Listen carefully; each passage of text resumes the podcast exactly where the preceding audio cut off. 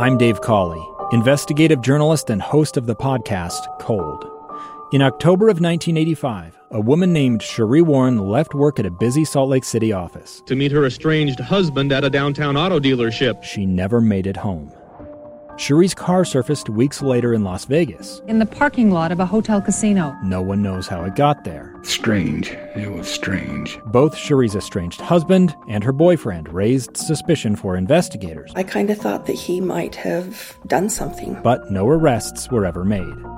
In Cold Season 3, we dig into double lives, make new connections in the case, and examine the difficulty raised by reasonable doubt. We want answers just as much as anyone else. They have creeps like that now, too, so nothing's changed. That's the new Cold Season 3 The Search for Sheree, now available anywhere you get your podcasts.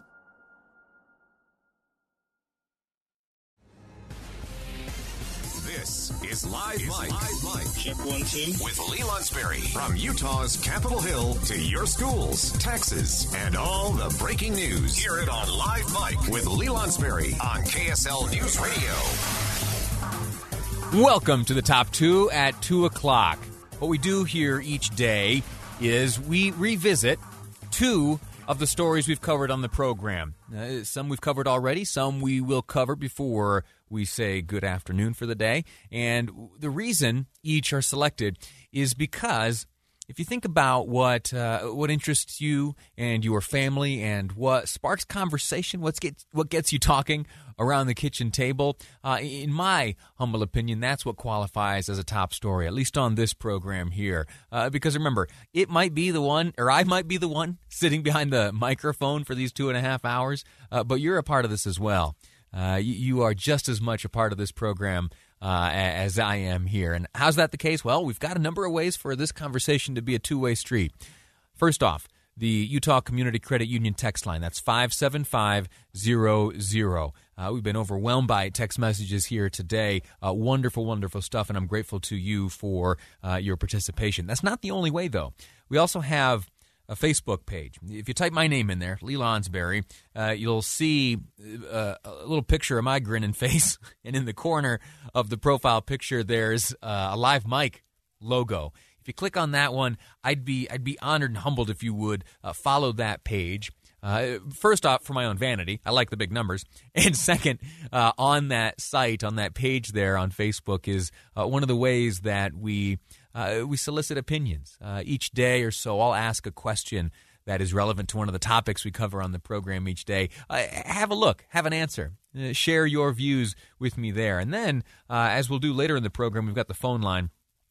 I love hearing from you. Uh, I'm going to open up the phone lines in about 45 minutes and give you an opportunity to speak with Rich Lakin, is the immunization director for the Utah Department of Health in our ongoing uh, vaccine Q and A series. We're wrapping things up uh, with uh, the big dogs again. Immunization director with the Utah Department of Health, Rich Lakin. Uh, if you missed, if you missed any of the any of the segments thus far this week, uh, I'd invite you to go back and review our conversation with the Salt Lake County Health Department, the Utah County Health Department, the Davis County Health Department, and Weber Morgan Health Department uh, to get all the specific information on vaccine distribution in those areas. Go back and listen to them on the KSL News Radio app. It's powered by Any Hour Services. All right, the first, oh my gosh, did I just ramble for four minutes? I'm so sorry. The bosses are going to tell me, Lee, you got to get to the story fast. You got to keep people's attention. Well, my apologies. Uh, we'll get right to it now. The first story of the day uh, has to do with a piece of legislation announced just yesterday by Utah Senator Mitt Romney. He's calling it the Family Security Act. And it does a number of things. One of them, though, is it would provide a direct cash benefit, a monthly cash payment uh, to families wherein there are young children. For each child, you get a chunk of money. Here's how it breaks down your children ages 0 to 5 will earn you $350 per month per child. Older kids, 6 to 17, get you $250 per month. There is a cap on that, though, $1,250 per family. So if you have uh, more kids, uh, everything tops out at $1,250.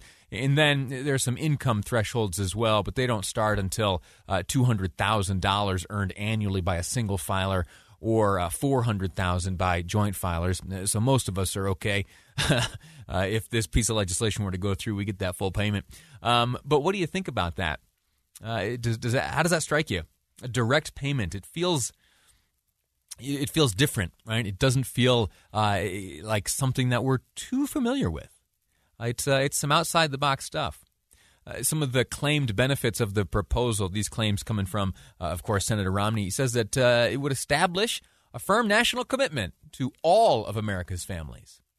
It would promote marriage. It would support families from pregnancy through childhood. Oh, uh, that's one point I'd make is that the the payments don't start at birth, but rather they start. Uh, I believe it's four months into a pregnancy. So some of those some of those expenses you incur as an expecting family.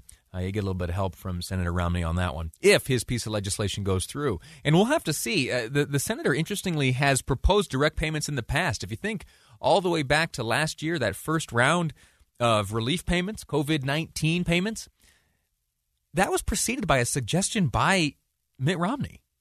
Yeah. And if I'm honest, when I looked at that for the first time, I thought, hold on a second, that's pretty counter to the way uh, most stuff is done around here.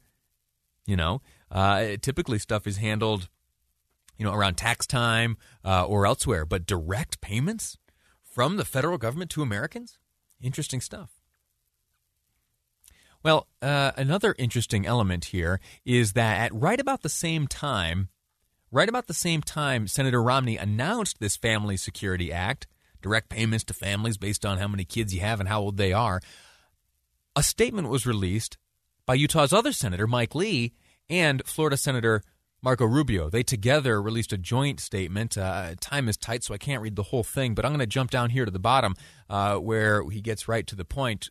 Uh, they get right to the point, rather. However, it reads We do not support turning the child, tax credit into what has been called a child allowance. It's uh, the media and those explaining Senator Romney's proposal that they've called it the child allowance. So that's that reference. Uh, back to the quote paid out as a universal basic income to all parents. That is not tax relief for working parents, it's welfare assistance. They wrap up the statement by saying an essential part of being pro family is being pro work. Congress should expand the child tax credit without undercutting the responsibility of parents to work to provide for their families. I, I was surprised to see the senator come out that strong that quickly. And you wonder certainly about all the behind the scenes stuff. Uh, but anyway, that is that. There's the position of Senator Lee, and there is the proposal by Senator Romney, the Family Security Act. If you have any thoughts on that, please uh, let me know. 57500. That's the Utah Community Credit Union text line. Uh, the second top story of the day is uh, Salt Lake City school districts returning to the classroom on Monday. Coming back to school on Monday. We're going to take a break right now. When we return, I'll welcome to the program Interim Superintendent Larry Madden, who oversees the Salt Lake City School District. He'll tell us what is in store, what kids can expect, and some of what must happen this coming weekend before you can get back into the classroom. Stick around. Larry Madden, Salt Lake City School District Superintendent, my guest next on Live Mic. I'm Lee Lonsberry, and this is KSL News Radio. Two friends taking pictures of the rising full moon on a summer night. Two teenage kids doing what teenage kids do. When a stranger with a gun and a death wish changed everything.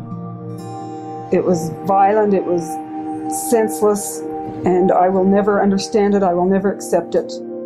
I'm Amy Donaldson, and unfortunately, we're all too familiar with stories about how violence shatters lives. But what we rarely see is how they are rebuilt.